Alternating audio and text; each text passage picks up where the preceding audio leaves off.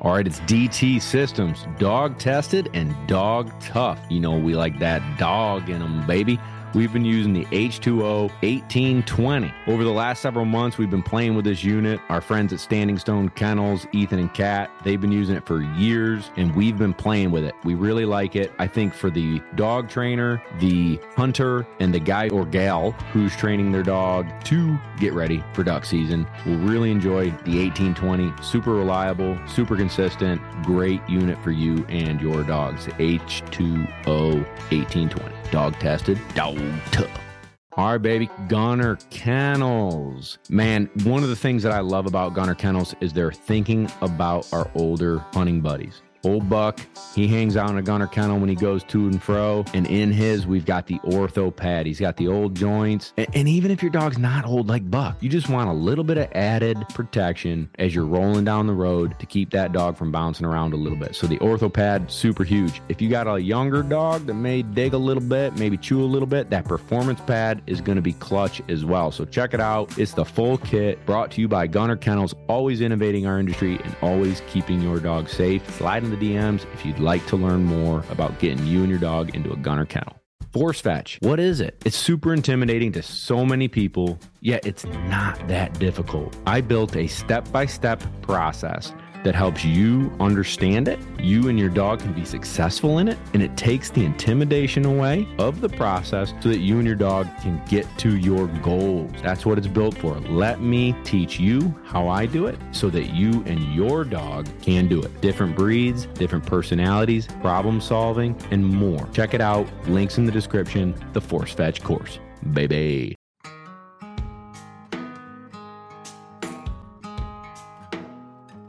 These guys are all elite. They don't shoot hoodies. Yeah. So I'm like, These man, guys- guys I just got to get the rust off and shoot me a hooded merg on the water, man. Like, I can't hit a duck in air. I need a hoodie to get me going. What's going on, everybody? It's me and Kevin tonight. We're chilling. Feels good. Puppies, a couple beers. Yeah.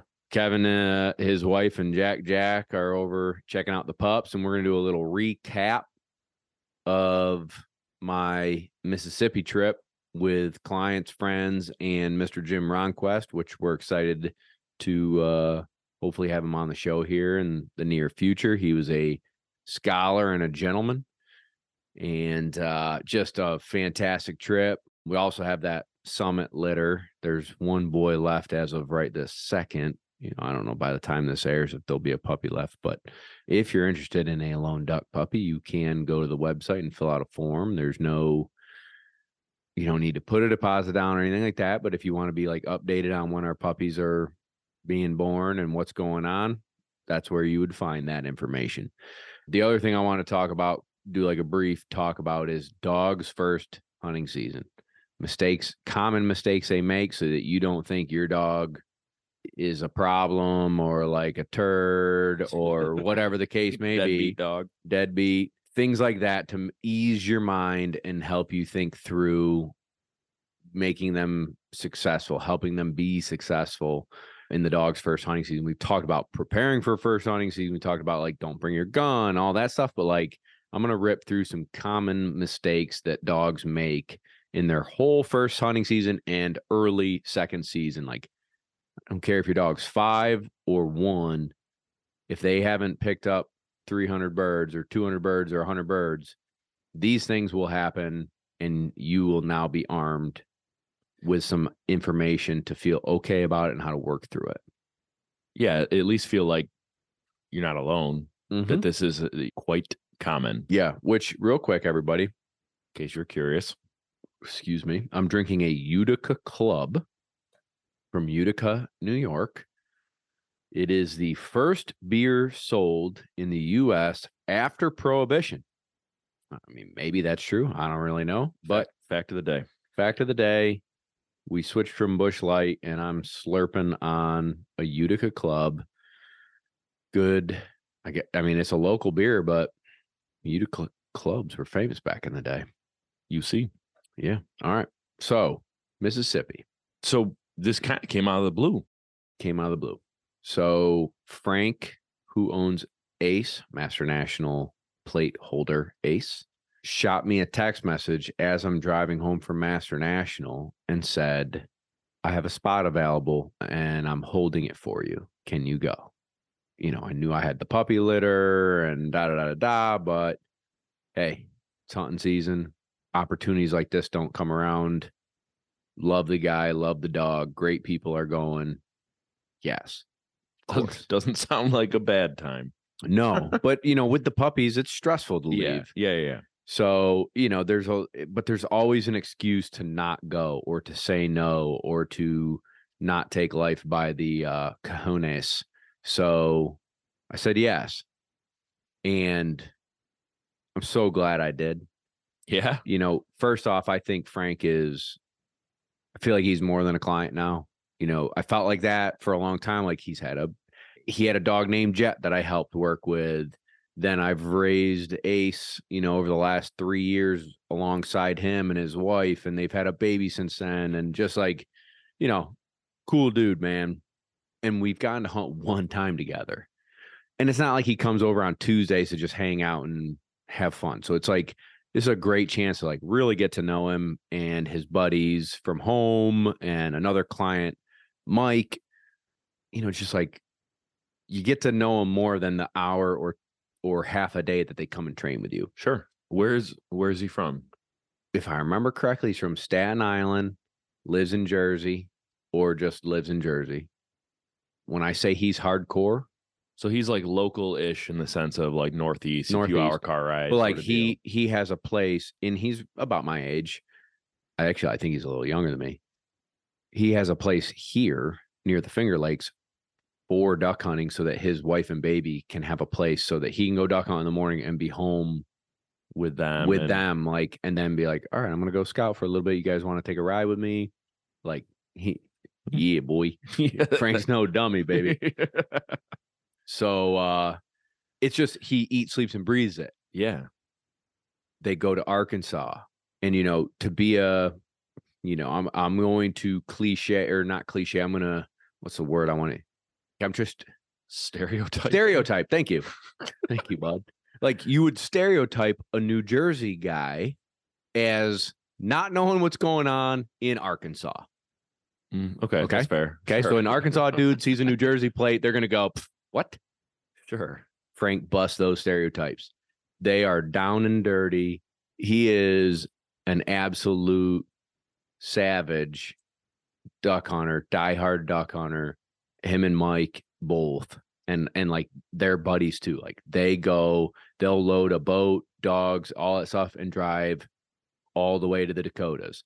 They'll drive all the way from jersey to arkansas and they will put the hours on e scouting real scouting figure it out and get her done and so it's like cool to be around that passion Yeah. right? So like, yes, this was a paid hunt, whatever, but like that's rare for them. They are typically public land, scouting their butt off, doing the work and spending the time and then learning from it, going back next year, doing better. So Ace has got a great home to Yeah, where he's gonna uh, smash some duck up his alley.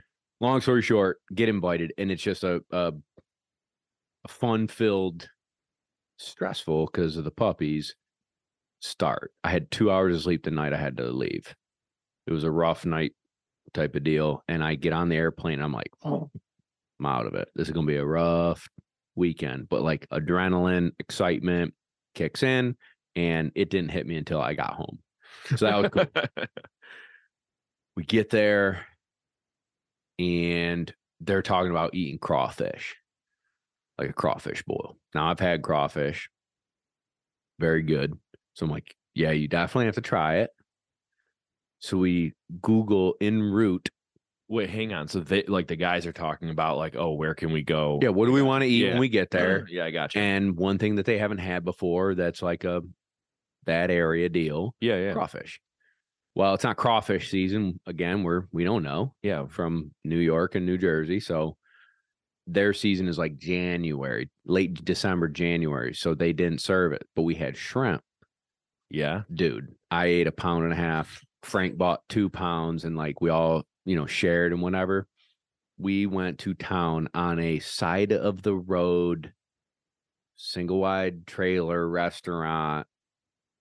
That's the best place to get diseases. yeah, but stomach issues. also, It was delicious. So that's where we started our trip. Then we went to Raggio Calls. Josh Raggio. We we swung by his place, which again, hoping to have him on the podcast. This was like an upscale waterfowl boutique. really, Think about that, right? So you got high-end wax cotton gear, cool antique decoys, um Pappy is it Pappy Van Winkle? Pappy yeah, yeah, yeah, Yeah. The whiskey. whiskey. Like they're they've done a custom duck call out of a Pappy barrel, and so they've got like gear for that. Like just high end boutique, which I don't know about where everybody who listens, but like that wouldn't that business wouldn't survive here. In Parish, New York. Not not in Parish, New York, not even in central New York, because waterfowl hunting, it's it's not like centralized. So like we're all spread out across the state. People aren't coming to my hometown to visit that.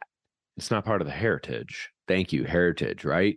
So this little town that he's in, it is, and people will visit it, and then like he's become a must see place. That's pretty awesome. Yeah, and his calls are beautiful.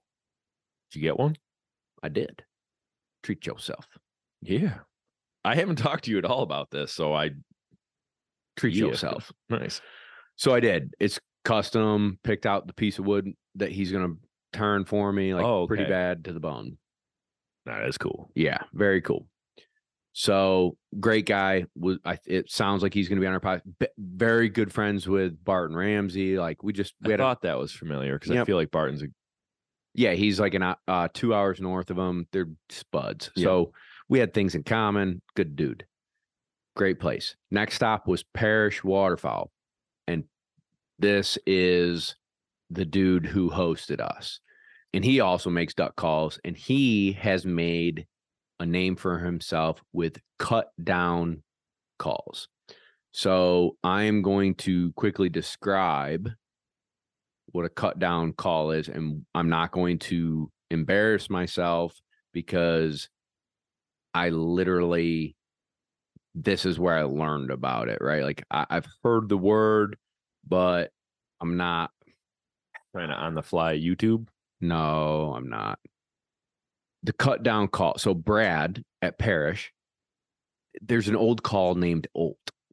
Olt was made in like Illinois in the 1910, 20, 30, 40s, 50s, 60s, whatever.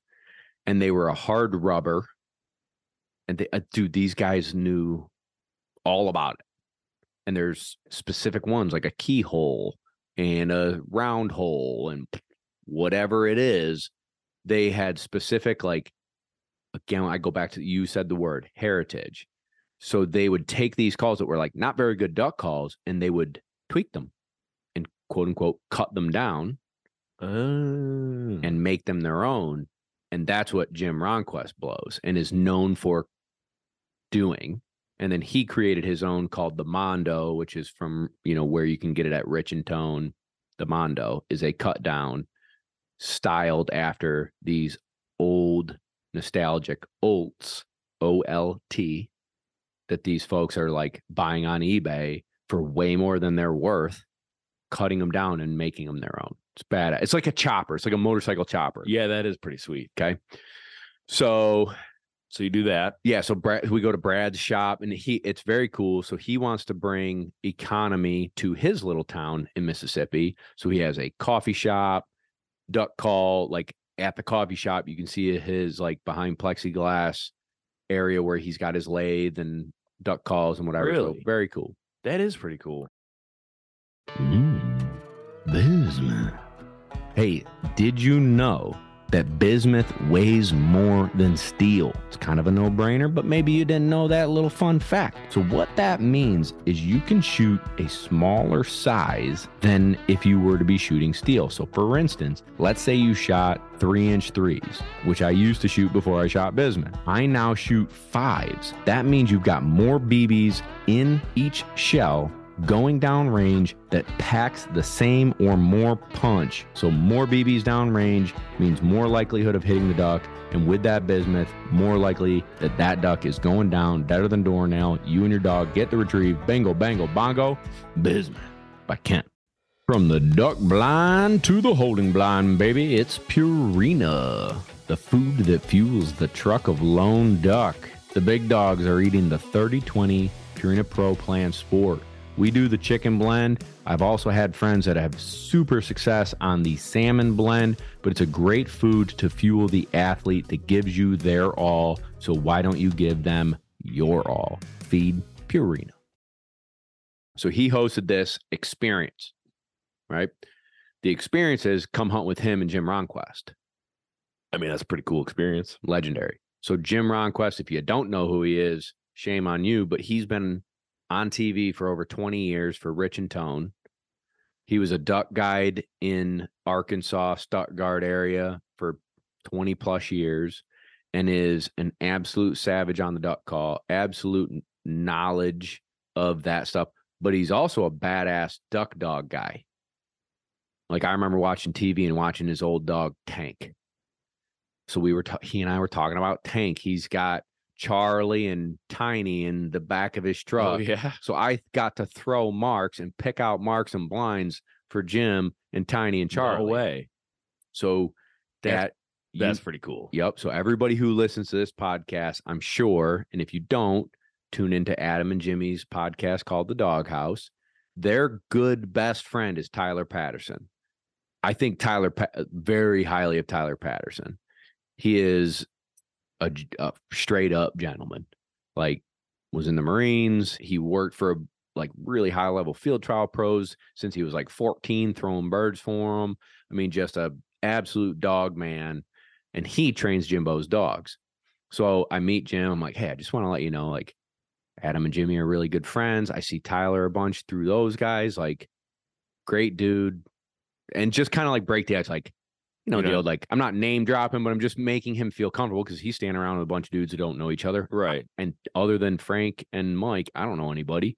Right. So we like I don't think that's weird. You make it like, oh, we have a connect- common have a connection. Like, oh, look at that. Yeah, yeah, right. yeah. Yeah, I wasn't name dropping to be weird. I'm just saying we have a little commonality and let's BS. Dude, it was like a light bulb switch and he just like smile like he had a smile the whole time, but he just like, Oh, hell yeah, these guys are just like me. Like Yeah. and then talk him talking to Frank and Mike, like who who have hunted the same spots he's hunted. He's like, damn, these Jersey guys know what's up.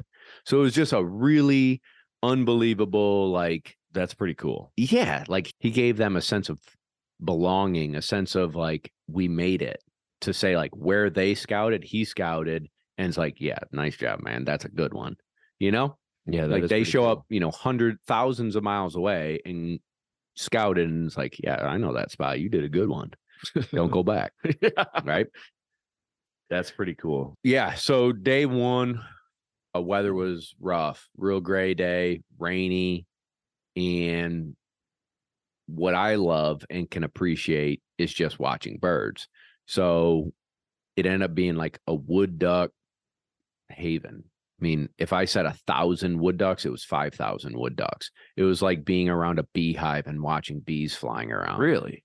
Yeah. Like right at just right at sunrise or yeah like the first after? 30 30 45 minutes was just constant everywhere you looked which can make it unsafe would so that we had nine people not all nine were shooting but we had nine people and you're like going to pull up on a duck and you don't want to shoot because other people aren't shooting you're just like you had to be careful and then you know the wood ducks aren't like decoying necessarily they're just buzzing Right. and so you'd like pull up and be like, shoot, he's over there. Okay. Oh, this is a good. And so I did not shoot well. I didn't, I didn't cut a feather. Well, you weren't long story short, we were not, yeah, we were You weren't in a standing around, you're like we're in a swamp, all leaning against trees and trying to find trees to hide in. It just was a lot of dudes, not a lot of hiding spots. sure. So we were almost in a horseshoe. And so you Yeah, just had to be tough. yeah, we just had to be careful. And so it ended up being like, I think two birds were killed, even though there were thousands around us. A couple misses, including me. Like I didn't cut a feather. After the wood duck, we were watching mallards dump in maybe 200 yards away. And so they were working us. But again, it's hard to hide nine guys in, there's no shadows because it's a gray day. And I just, they were, you know, with Jim and Brad calling, like they were working us, working us, working us, and they just would go off 200 yards away and land. So we're like, let's pick up. We're going over there. Before you do that, Mhm. how freaking cool was it just listening to Jim Ronquest Uh, call ducks? Dude, him and Brad, unreal. Like the way they teamed up and Yeah. called, and It's an art. you know, so it's an art, right? It's an it's finesse, like we talk about dog training. I can read a dog and guess what it's going to do before it does it. They're doing that with the duck. Man, that's what cool. call to do, how loud, how soft. Just oop, that was a little too much. Boop, boop, boop, boop, bring it back down. Like they were playing with these birds, and even though it's hard to hide nine guys, they still had multiple groups of mallards that were like just about there, and they'd pick up and be nervous, and then they'd get them back, and it's just like it, it was bad to the bone. So we moved locations. I had, I think I ended up getting one, and maybe I think we killed five or six in the second sit. So maybe we walked out there with six or nine birds, something to, you know, nothing crazy, but just fun morning. Unbelievable first 30 minutes of just watching ducks. Yeah, And that's that's, part of the game, right? Did Ace hunt? Yeah. Ace and How'd a he do? dog named Rosie. Ace did good. We're going to talk about that in the second part. Okay. Ace did Ace did fine. I mean, if a bird fell, he marked it. I mean, he was he was good. But there were things that put him in a position to not be as successful as uh, he could have been. Sure. So day two, so we ended up killing a few, go back to the lodge, crank a couple beers, and say like, "Hey, let's throw some marks." So I get on the buggy and I pick out some humdinger marks, like humdingers. For Ace, who? So, So Ace, Rosie, and Jimbo's two dogs, Charlie and Tiny. So four dogs were there. And like, you know, what's cool is like other people who came have never seen a dog of these calibers. All of them were master hunters. Ace passed the national. Jimbo's dog, one dog has five grand hunting retriever champion passes, two national plates, like freaking hammers. he's all right. right. and you remember Sean Stahl? He's been on our Yeah, podcast. Yeah, yeah, His dog Carl with a K yeah. is Tiny's dad. No way. Yeah. So Jimbo bred his dog Charlie, the five-time grand dog, to Carl with a K. So Tiny was a bad to the bone dog too. And actually, we were kidding around that him and Ace were spitting images, like small package, you know, maybe a 60-pound dog with muscle. You know, like Ace is a good looking dog. yeah, like they've got muscle on top of muscle in a compact pit bull looking like just jacked. And they both ran like while I was throwing birds and I'm watching Tiny. I'm like, this MFer is running a blind like ace. Like, do not pass go, That's do not collect $300. He is That's awesome. gray day. I can just feel the power and how much you like while you're handling him, you got to be three steps ahead of him with how fast he's running. So very cool. So we do that and then we stay up late. Like Jimbo was down to hang out with us and talk and eat and drink some brown liquor and like we had fun. Just Ah, That's awesome. That's what it's about. It's yeah. You said It wasn't about all the killing of the Yeah, birds. no, It was the experience. It's a whole thing. Yep. So the next day we wake up, go to a different spot, and zero wood duck flight, which was a little bummer because again, it's about watching birds too. But we had them trickling in. And now all of us, and we were kidding around that my BAC was a little bit still there, and I was whacking them. Dude, whacking them. And I go, you know, the running joke too was, you know, these guys are all elite. They don't shoot hoodies. Yeah. So I'm like, man, guys- guys I just got to get the rust off and shoot me a hooded merg on the water, man. Like, I can't hit a duck in air. I need a hoodie to get me going. You know, so the next day, you know, we're all feeling it a little bit. And first duck rolls in. And the other running joke that is something from South Carolina, my friends in South Carolina, is you're only an a hole if you miss. So if you pull up on a bird and you shoot before anybody calls it or whatever and you miss, you're the a hole, right? Yeah. So if you get them, it's like, what if you get them, it's Nice like, hey, buddy. had a baby. We're on the board. So first duck in. Pow! I shoot it. One shot. I'm like, "Ah, ah, my BAC. It really helped me. You know, we were so the whole place is laughing and just because I missed a few the day before. Yeah, yeah, yeah. So, anyways, everybody's feeling good and having a good time. Did you bring your gun or did you borrow one from down there? Yeah, I, I brought one. Um, Mike put it in his case and we flew it. So I brought the over under. Oh, nice.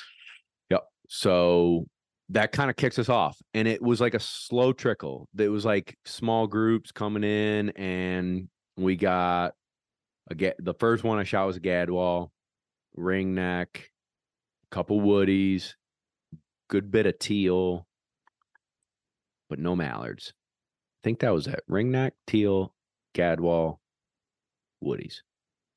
And the dogs did a nice job, like some real tough marks and just good stuff. They worked well as a team. It was good. Nice. So knocked the rust off the Satori. I think I came away with like four or five that day and didn't shoot, you know, 10,000 rounds at him. It was like good, clean shooting, boys. And I picked up, went back, had breakfast, and hung out and flew home. So it was a, a quick turnaround trip, but one I will never forget, both due to like seeing the wood ducks and having some good shooting and mainly the people. So that was really cool. Special time. Pretty darn cool. All right, check out loneduckoutfitters.com. We've got gear, we've got upcoming breedings. You can see all the dogs in our breeding program. If you're interested in getting yourself into a lone duck dog, this is where you can learn more. Check it out at loneduckoutfitters.com. So, uh, So part you noticed a few things. yeah, part two, your dog's first hunting season. What we talked about. So Ace hunted last year a handful of times, maybe picked up like 30, 40 birds last year, maybe. And this was his first hunt of the season. Well, we had nine dudes and two guys calling hard. Like hard It's a heck of a position to be in. and hunting with another dog. So you've got competition from another dog, a bunch of people moving around where he's like ADD and other like this is not an ace thing. I'm just going to use his as this example right now. Sure. Where like every time somebody moves, he thinks they're about to get up and shoot. And there's wood ducks flying everywhere, like landing 30 yards outside of range. So he's watching birds dump in. He's hunted enough to know what's going on, but nothing is going on Right. Other than a bunch of dudes, a bunch of duck calling, and another dog adding excitement. Okay. So, like, he was whining more than ever before. Like, he, I wouldn't consider him a vocal dog at all. But the competition, the duck calling, and watching birds that we weren't able to shoot landing all around him just threw him for a loop. It was just more than he could contain. Sure. Then when we did shoot and knock one down and the other dog got sent, he'd let out a frustration. "Arr!" Not good. We don't want that. We definitely don't want it to become a habit, No. right? But again, can you blame him? He's watching all these birds buzzing and then somebody else get like he just it was so hard for him to contain it. It, were you running him? Nah, Frank was, but I stepped in a few times to do a little bit of helping. Sure. Sure. Sure. Um, and then one we had to run a blind on, and Ace like gave a cast refusal or two. Um, and it was at a duck that the other dog had gone and gotten like 30 seconds before. So he's like, nah, I saw one over Yeah, here. So, yeah, yeah. so from where I'm standing, maybe Ace didn't see the one land that we're trying to run him on. You Oh, feel me? Yeah. Like, so There's a lot going on. there's a lot going on and it's not training it's real life so the the piece of advice for that instance i would make sure my dog marked that bird we all get super excited when we all bow bow bow bow one falls, two, three fall, whatever. Let's just say one falls. Make sure they saw it. Take your time. Don't just see it hit the water in Memphis and send them. Like sit, good, sit. They're locked in, send them. Like make sure that dog is locked in before you just kick them loose, or else they're just gonna run Right. and ex- and start hunting. Right. They No just- man's land. Just blew the top off it. They're so excited. Yes, exactly, dude. let they're boiling over. Yeah, exactly. They're boiling over, and you say their name, and they just they don't know where they're going. They're just going 110 miles an hour. Yeah. Focus them in a bit. Make sure that they're looking where they belong, and send them. So one of them, he, we were running a blind, and he gave a couple cast refusals, and I, you know, kind of sat back and was like, "Blow it again, blow the whistle, turn." I go, "Slow down," because he's looking at nine other dudes standing up, so he's Right. trying to find Frank. And and meanwhile, Frank had casted him. He's not looking at Frank. I can see this. Slow down. Blow the whistle again. He finds Frank. Cast. He took it. You know, it's just like little things that me sitting back going, Ace isn't trying to give you the middle Mhm. finger right now. He just is looking at nine dudes standing in a line in the woods right. trying to find you. Camouflaged in the woods. Camouflaged in the woods. In the midst of chaos And- and, Yeah, you're nailing it. adrenaline and Yeah. And the top is blown off. So he is level 10, but he's not giving you the middle finger. He's trying to find you. Slow down. Maybe blow the whistle again. Hey, good. Good. Cast. Just slow down. Yeah. They're going way faster than in training. And so are we. Slow down. Make sure that they're seeing you. So once he saw him, boom, like took that cast, carried that cast, chased that bird down into they're like look like willows. I forget what they called them. I don't know. But it's like thick, nasty branches in the tree uh like the edge of the water. And uh he he dug it out and got it. So that was badass. Yeah. Like, yes, it came together. A couple other really good retrieves where they were teamwork in it. But again, my thought is if we were to simplify this for Ace, this the example belongs to Ace. Have one dog and half the dudes, right. he probably would have been quiet and he probably would have marked better and he probably would have felt less frantic to get it because of the competition increases anxiousness to be the one to get it, right? Right. So that would be my advice. Like, I think dogs can hunt together no problem. But when they're young and piss and vinegar, it makes it harder. Well, if he's not, I think it's also a thing of expectation. Like, Right. Yeah. He's a master national hunter. right. He should be able to honor. Of course he can. But but he's used to honoring three ducks Right. and In a uh, controlled in a controlled environment, right? Rather than a, a veteran hunt. They're just different. Yeah, that is a veteran dog hunt. Right. yeah It's just different. And you can't have, you can't expect a veteran dog hunt from technically technically as far as hunting dog goes meat dog n- he's pup if you will or, even though he's uh, three and has been on hunts it's like that you're Mhm. throwing the everything in the kitchen sink at him on this hunt and, Yeah. and it boiled over. So simplify. Another thing that people so i, I kind of mentioned it before but i'm going to hit it home here. And this is not going back this is going back to ace because i saw it but like so many people see that bird fall and say the dog's name. They don't even know if the dog saw it fall. You are the dog handler. Slow down. I know you're excited. I'm excited too slow down look at the dog. Are they looking where they belong? Kick them loose. Good. Sit. Kick them loose. Then high five your buddy and then watch your dog and enjoy the process of your dog doing it. Right. the next thing is if your dog can handle that doesn't mean you should handle. And again now i'm like completely taking away from i'm not talking about ace or anybody anymore. No, but just that makes talking about- life.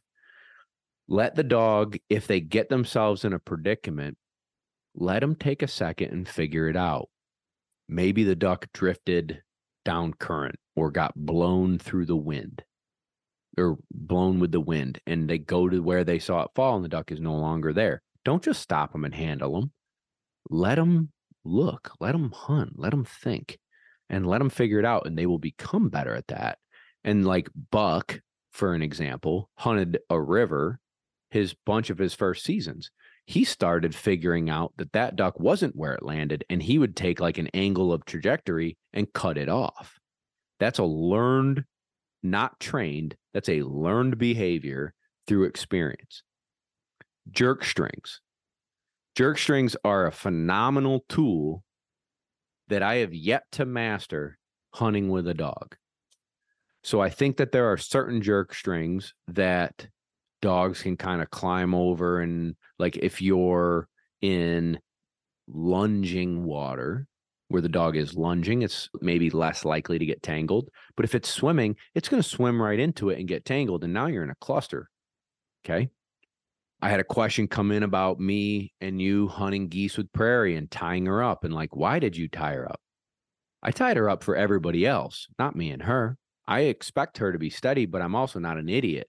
Right. She want, might want to go and break, and the one time she breaks, she gets shot or ruins the the shooting for other people, and now we got no birds.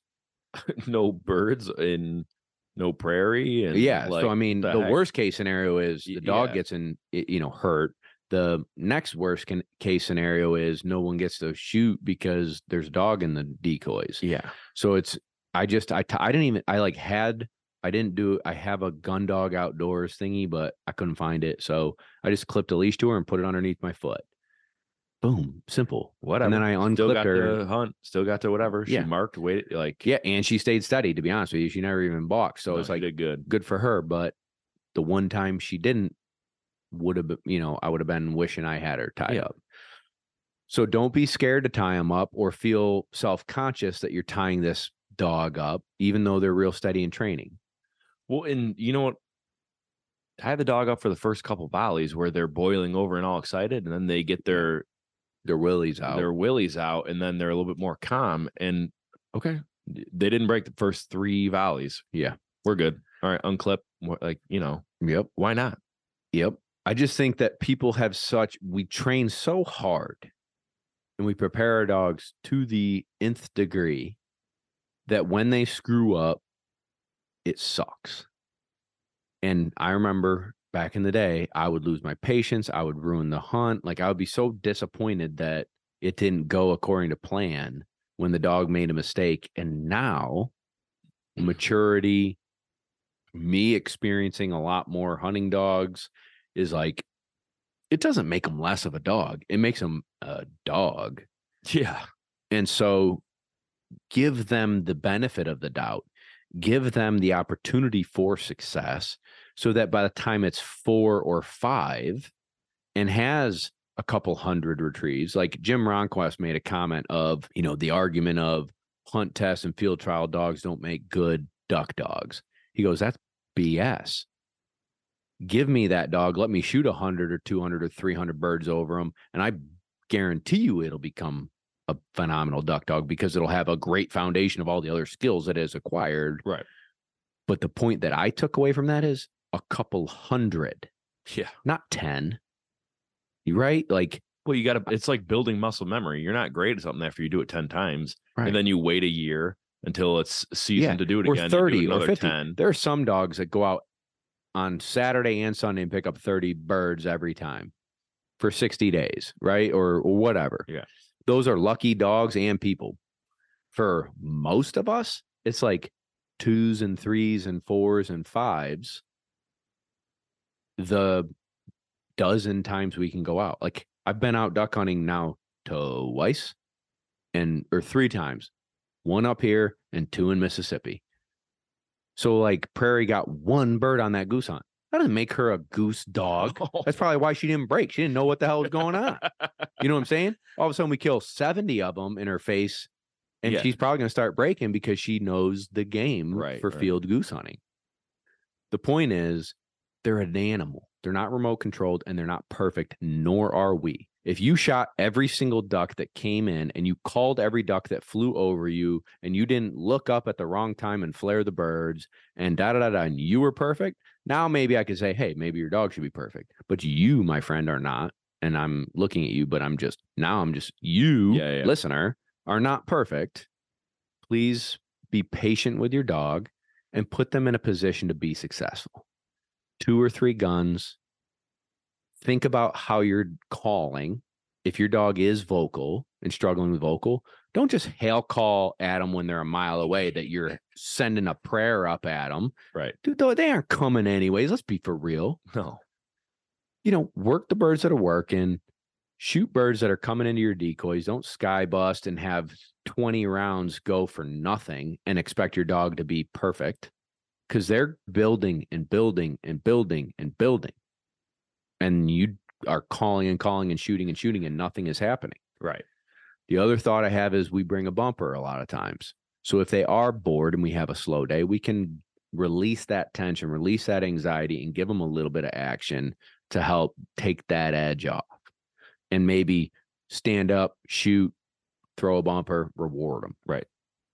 But the main thing I want to just get the hit home is have high expectations in controlled environments, low expectations and uncontrollable environments and build upon it.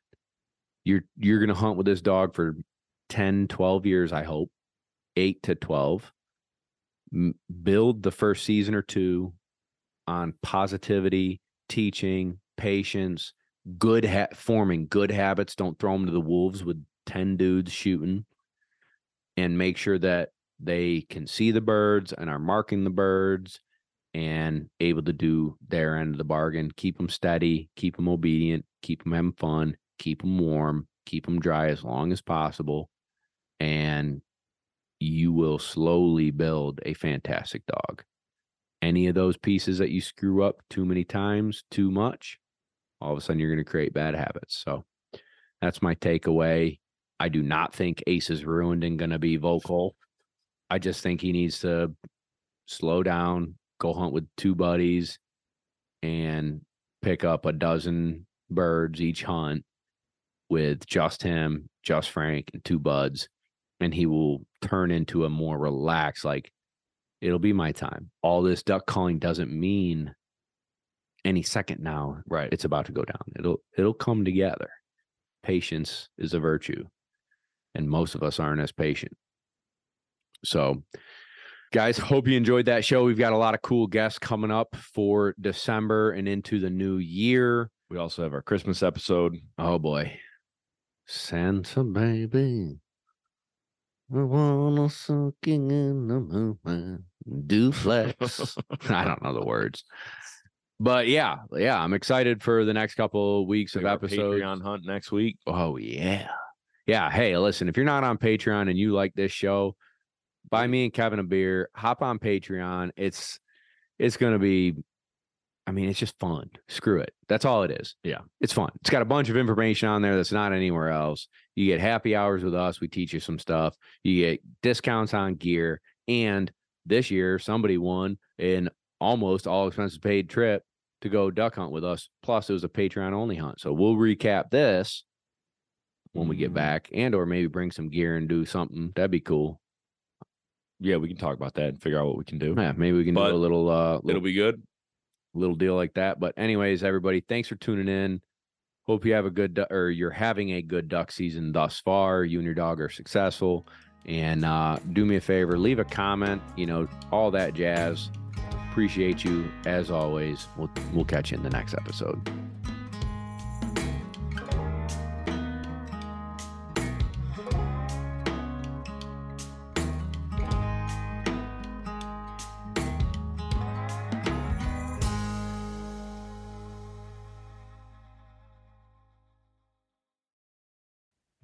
Hey, join our community. If you enjoy the show, if you enjoy our YouTube, if you enjoy Instagram, it's like buying me and Kevin a beer. Join patreon.com forward slash lone duck outfitters. The link is in the description. Click that link, join the community. We've got tons of great videos, tons of great content, and you can ask me more questions. So join it, enjoy it. We did it for you, and you're helping us produce a show. So thank you so much to that community. Get in, get out, let's roll. Patreon.com forward slash lone duck outfitters. Hey, listeners, Nick Larson here, host of the Birdshot Podcast. As fans of this show, you may be interested in the conversations on the Birdshot Podcast, where we discuss all things upland hunting, from upland birds and their habitat and conservation to the shotguns, bird dogs, and gear used to pursue them. Whether you're a seasoned upland hunter or just getting started and wanting to learn more, I interview a wide range of guests, each with their own unique perspective and valuable experience to share. If you're on the hunt for more upland hunting conversation, please consider subscribing to the Birdshot Podcast today.